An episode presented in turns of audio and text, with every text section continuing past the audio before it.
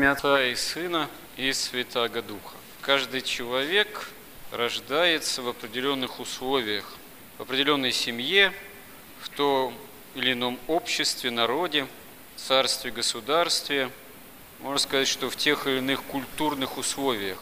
Все это необходимо для формирования, развития, становления личности, осуществления земной жизнедеятельности. Э, но мало того, каком-то смысле культурная среда, в которой живет человек, она способствует спасению в том числе для жизни вечной. Ну, можно сказать, при правильном ее восприятии.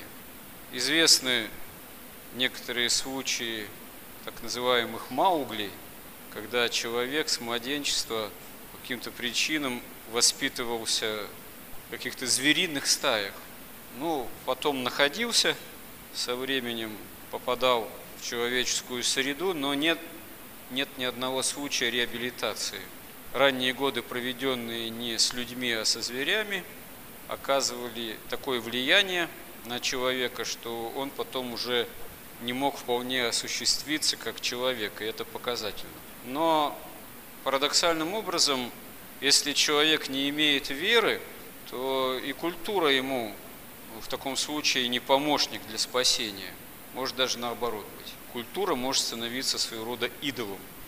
Искусство, когда оно начинает, можно сказать, у Господа на себя перетягивать одеяло, что называется, сакрализироваться, может становиться такая культура препятствием между человеком и Богом, какой-то стеной, которая мешает человеку прямо находить спасительное общение с Богом.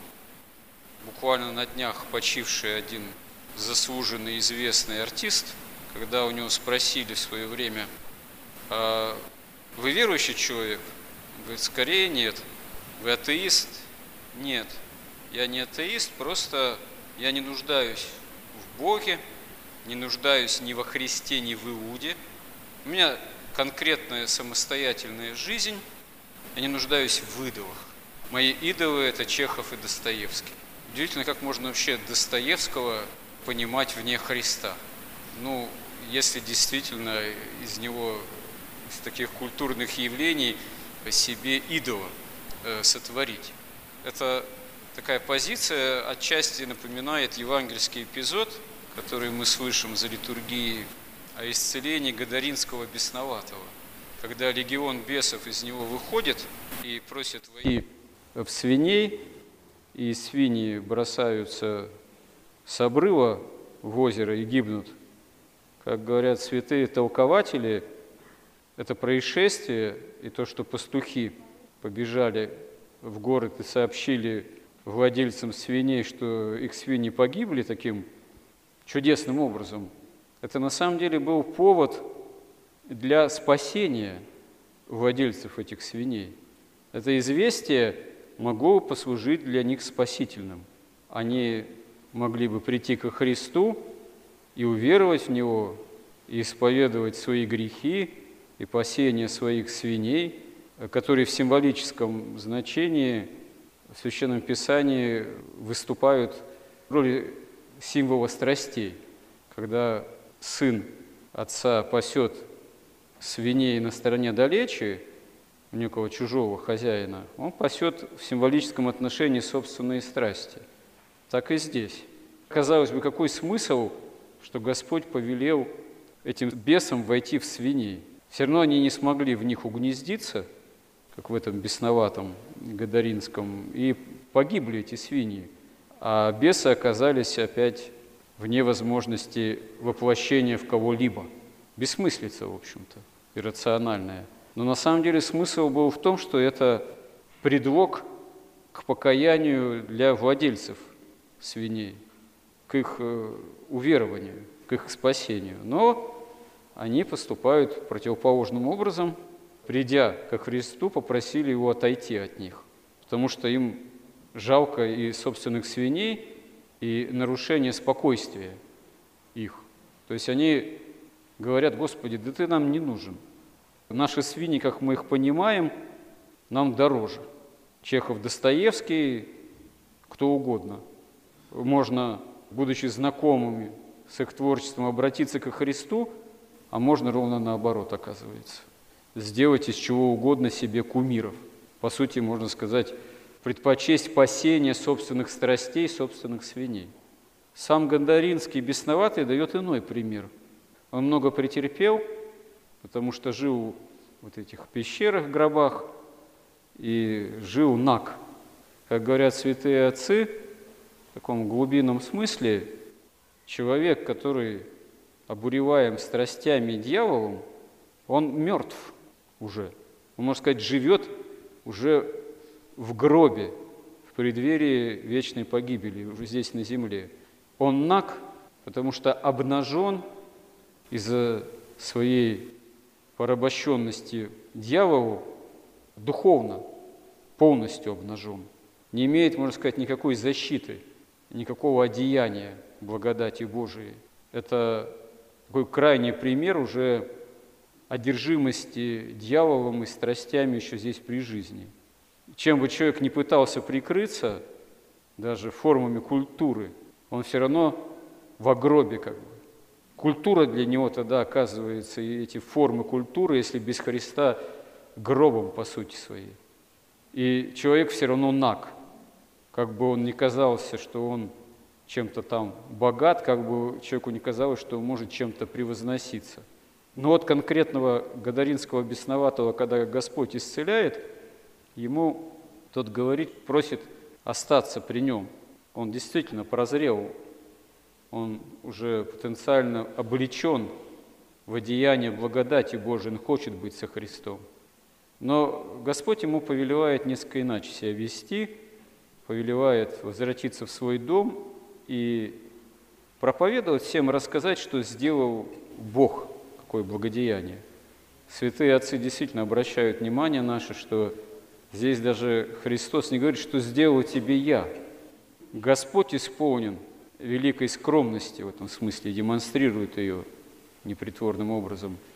Но очень характерно, что исполняя его повеление и проповедуя среди своих, все-таки бывший бесноватый говорит о том, что сделал ему Христос. То есть он действительно оказывает послушание воле и правде Божией во Христе, и прямо это связывается Христом. То есть, э, действительно, видимо, дальнейшая его жизнь посвящена Христу, какие бы это формы ни принимала, Новый Завет об этом умалчивает в точности, но оснований думать, что этот человек, исцеленный Господом, потом стал бы поступать вопреки его воле, тоже Священное Писание и предание нам не дают. В большинстве случаев, кто разумел истину во Христе – и становятся его учениками, все-таки дают нам пример, за исключением Иуды, последования за Христом, такого, можно сказать, не отреченного от правды. И вот этот пример, можно сказать, послушания Господу, которое осуществляется Христа ради, он особенно для нас должен был важен, что это пример послушание того, из кого Господь изгнал целую тьму, можно сказать, легион бесов. То есть в каком бы бедственном положении духовно человек не находился, как бы он не был в какой-то момент наг духовно и даже порабощен дьяволом, всегда есть возможность исцеления от этого при обращенности ко Христу. Какая-либо бедственность, страдания даже – связанные, может, с причинами духовными, их можно всегда обратить во спасение, на пользу духовную, если встретиться со Христом, если иметь Ему веру. Гораздо худшее состояние, когда человек внешне благополучен, успешен, и ему действительно оказывается не нужен Бог, не нужен Христос. Это страшный пример, это страшное состояние. Вот. если человек к финалу земной жизни подходит в таком состоянии, он сам того не понимая, подходит к суду Божьему, живя во гробе э, собственного самомнения, собственной гордыни, будучи обнажен пред Богом таким образом, что оказывается при всей греховной обнаженности заперт в этой обнаженности в действии собственных страстей от Бога. Действительно, как святые отцы говорят, ад заперт изнутри. Не Бог запирает человека в его грехах, наоборот, Бог желает, чтобы мы из этой автономии греховной, запертости и обуреваемости дьяволом в таком случае и страстями прорвались бы, захотели бы этого. Иногда, может, сокрушительного действия, как эти свиньи, обращаются в бегство и погибают, падая со скалы в озеро. Это может восприниматься иногда человеком сокрушительное как что-то, но лучше такое то или иное сокрушительное испытание для человека, которое его приведет ко Христу, чем гордостное самомнение, благополучие, которое прикрывается еще и какими-то якобы культурными формами. Хотя, действительно, все, что человеку дано, как среда обитания, та же и культура, может быть вполне для человека спасительной.